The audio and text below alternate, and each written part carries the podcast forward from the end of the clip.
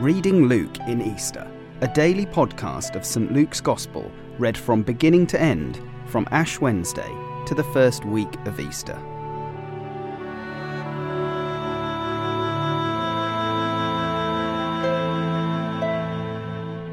Luke chapter 24, verses 50 to 53.